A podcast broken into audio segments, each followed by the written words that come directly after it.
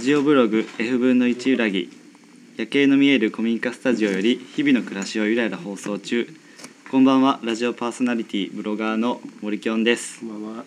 はいそしてはい、えっ、と僕今日初めて参加します。えっ、と長崎大学の学生の中原正弘と言います。今日はよろしくお願いします。お願いしますなイエーイイエ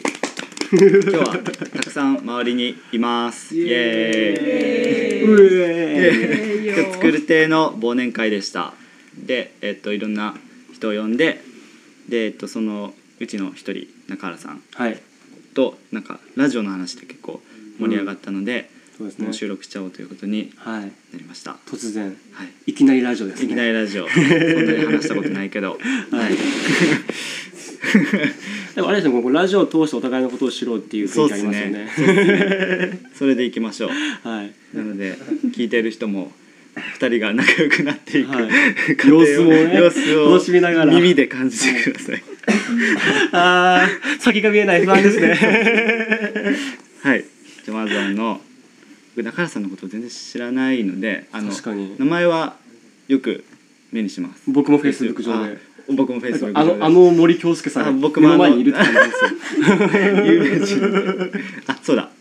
あのオカマカフェやあってそうまなんしたですよよねはい学祭ではいオカマカフェですねあの実は 1, 年一年前から一年前やり始めたかうんうんやつで、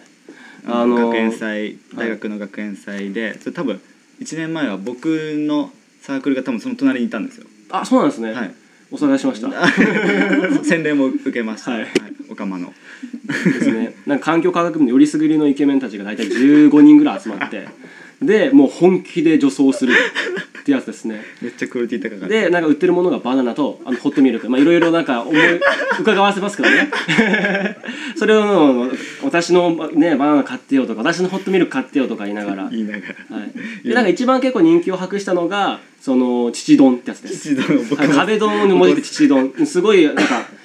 何カップ Z カップぐらいの女性がいてそのその人がおっぱいでそのど男性とか女性の顔にブジャってして壁丼をするみたいな意味でつきましたかね、僕も僕もされましたね、はいこれね、うんっていうのが名物企画のただただ、細かいですねただただ痛かったんで、はいはいえーっ、と まあまあまあそれではあの見たことはあっそうなんでたすよあったんですけど第一印象ちょっと悪いな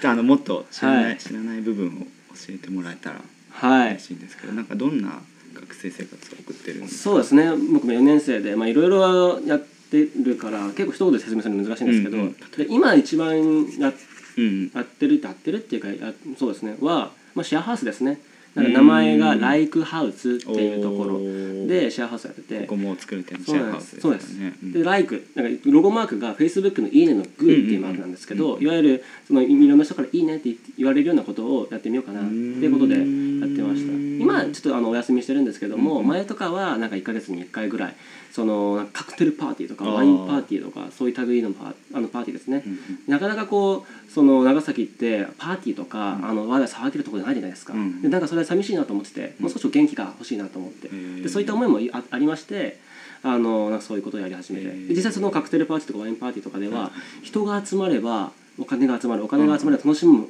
集まるっていう風なお話で、そのカクテルとかを30種類ぐらい 20, 20人くらい30種類ぐらい揃えれるんですうんよワインワインも30人ぐらい来たら40種類ぐらい揃えれるんでうすよ、んでそれでなんかいろいろ飲み比べ会をしたりとか、うんあのーそういうふうな楽しみをしてちょっとあのかっこつけた パあーティーとかやってましたいねいですねえってことはお酒が好きあ僕お酒好きですあねーはいワインとかお酒お酒はやっぱその人とのコミュニケーションの円滑剤ですかあらーとってもいいなと思ってますそうですねなんか喋りからもおしゃべりがじょ上手っていいうやーかそんな、 はいめっちゃ出てきますね、い、早口で何言ってるか分かんないっていうことなん ですけど結構プレゼンとかも上手な感じですか得意ですかああなんかよく練習してました、うんはいなんかなんですかねなんかあの人から聞いたことあるんですけど、はいあのプレゼン大会みたいなああのをやなんか出た人の人から聞いてはいなんかプレゼンの力つけるためにナンパしてたみたいな。なんか 僕がっすかなんかなんかなんかそんなこと聞いたんですけど。 あそれ多分それ僕の友人ですねあ友人ちょっとだけ違いますけどあーねでもなんかナンパで自然とそのお話しする力がつくついたっていうことがありあまーす例えばその硫黄島はいで僕あのー大体100約100名にナンパしたことがあるんですよね一日でおおおおあの夏の頃です僕まずい男の子3人と僕含めて、あの硫黄島に行ってあの真っ盛りそう真っ盛りの時ですよ本当にであの男3人で行ったんですよ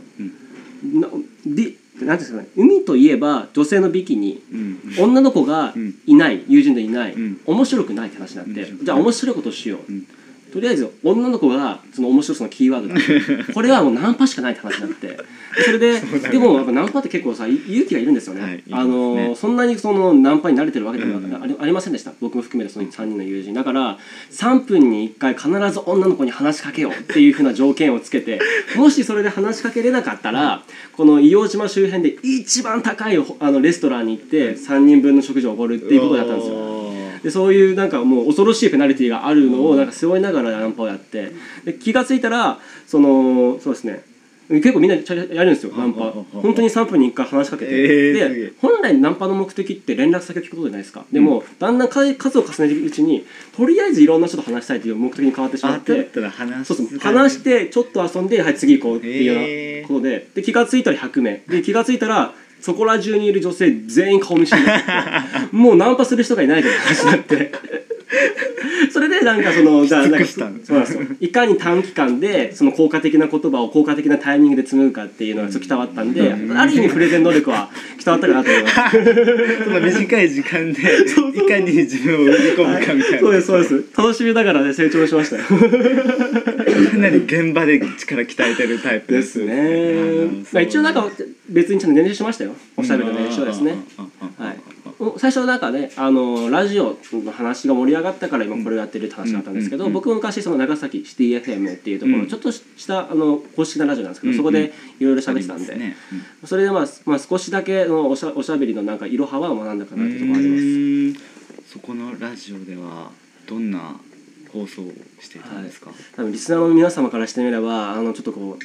それそういう話いらないよって感じかもしれないで すけどなんか社会問題とかピあーックアップしてましたうんなんか若者が社会問題を取り上げて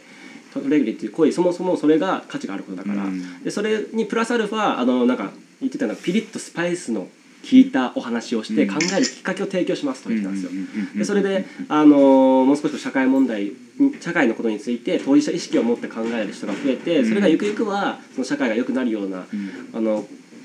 お手伝いができればなっていう思いを持ちながらいろいろ喋ってましたね。ね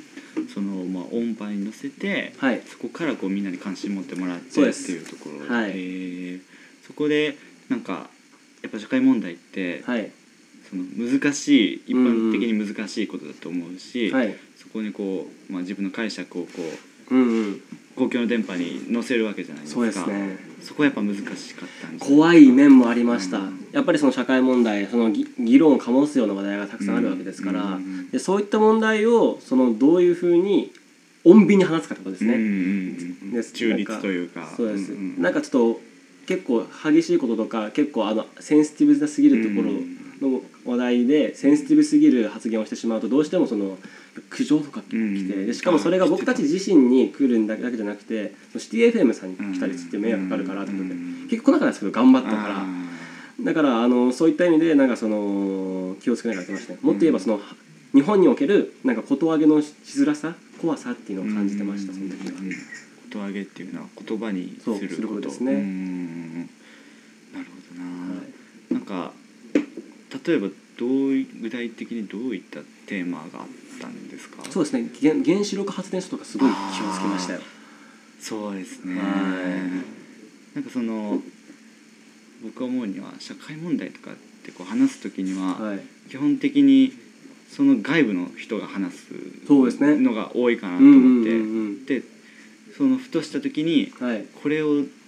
その当事者聞いたらどうなるんだっていうか、それ我に返った時にあなんかちょっとこの表現どうだったのかなって、はいちょっと後から不安になったりする時とかそうですねあるしそうですね放送禁止用語っていうやつがありますからあーあれとかも喋ってしまうと自分自身はなんかその誰かを批判するつもりでその言葉を使ったわけじゃないんですけども、うんうんうんそのその言葉に対してすごくこう感度が高い人からしてみれば批判されると思ってっていうことがありますね例えば「うんハーフ」とかうんあれとかもその、まあ、いわゆる自分、まあ、ハーフっていう言葉の対象にした方々からしてみると、その血が半分になってるということが、なんか自分の尊厳が半分にされた感じがして嫌だっていうでなくてなんか向こうの方々からしてみると、ダブルっていう言葉を使ってほしいっていうことを言ってまして。あそういうこそとうがなあんるんでですすよねね。はい、だからそれも全然それ社会にされされてますよね。ハーフって言葉が、うんうんあの今さ半分、まあ、ある意味差別用語として扱われてるとか、だからそういったことをすごく気をつけながら喋ってました。あなるほどな、はいまずこうそういう難しさとかはい気をつけたいところがありつつも、うんうん、やっぱ伝えたいことがあるからそういうことやってるわけじゃそうないでですすかね。そういうこうなんかどういう思いでやってたんですか何を伝えたいあとあ思はっい。てですね一番伝えたかったのはそのもう少しですね、あの社会のこととかに興味関心を持ってほしいなっていうところが一番のメッセージですね。うーんはそういなんでなんかさっきのなんか流れでちょっとあのーひしひしと感じたのが、あのーもう少しお言葉上げがだされてもいいような世の中になってくれると生きやすいのかなって、うんうん発言の自由って一応憲法でも言ってますからね、うんうんうんでしかも海外の話とか聞聞いてみると結構その言葉にすることは全然そのストレスフルじゃないっていう雰囲気がありますから、うんああいう風な雰囲気がなんかちょっと日本もう少しだけあったりすると、あのーもっと生きやすいかなと思ったうり、ーん発言に もっとこう、みんながはい、発言できるというでか、すねしやすい環境、なんか政治のこととかはなんかタブーだって雰囲気がありますけど、うんうんむしろなんか政治のことをなんか政治のことっていわゆる自分たちの身の回りのことですよね、うんうん自分たちが生活する場所だからただそのそのことについてこうあった方がいいよねって、うんうん結構それ話すことですごい健全じゃないですか、うんうんうんでしかもなんかもっと言うとその社会のことを考えるっていうのはもっと言うと他の人のことを思いやることですから、うんそういった気持ちをがありながら喋ることってすごい健全で、うんうんだからそういうまっとうなことがもっとあのー当たり前に行われても世の中にあってほしいなって気持ちもあっうて。んはいそうですねそういう環境があればななんていうのさっきさっき言ったような健全な、うんその発信をする人、はい思いやりを持って発信する人がはい、生まれてくるかもしれないですよね。ですうんうんうんうんね、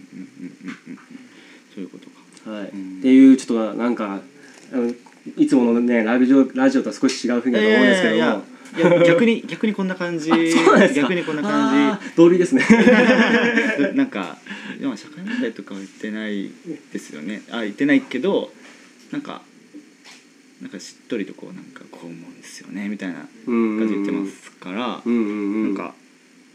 あの絶好調 です。はいよかっただったら、はいがっつりいきます、うんうんうんうん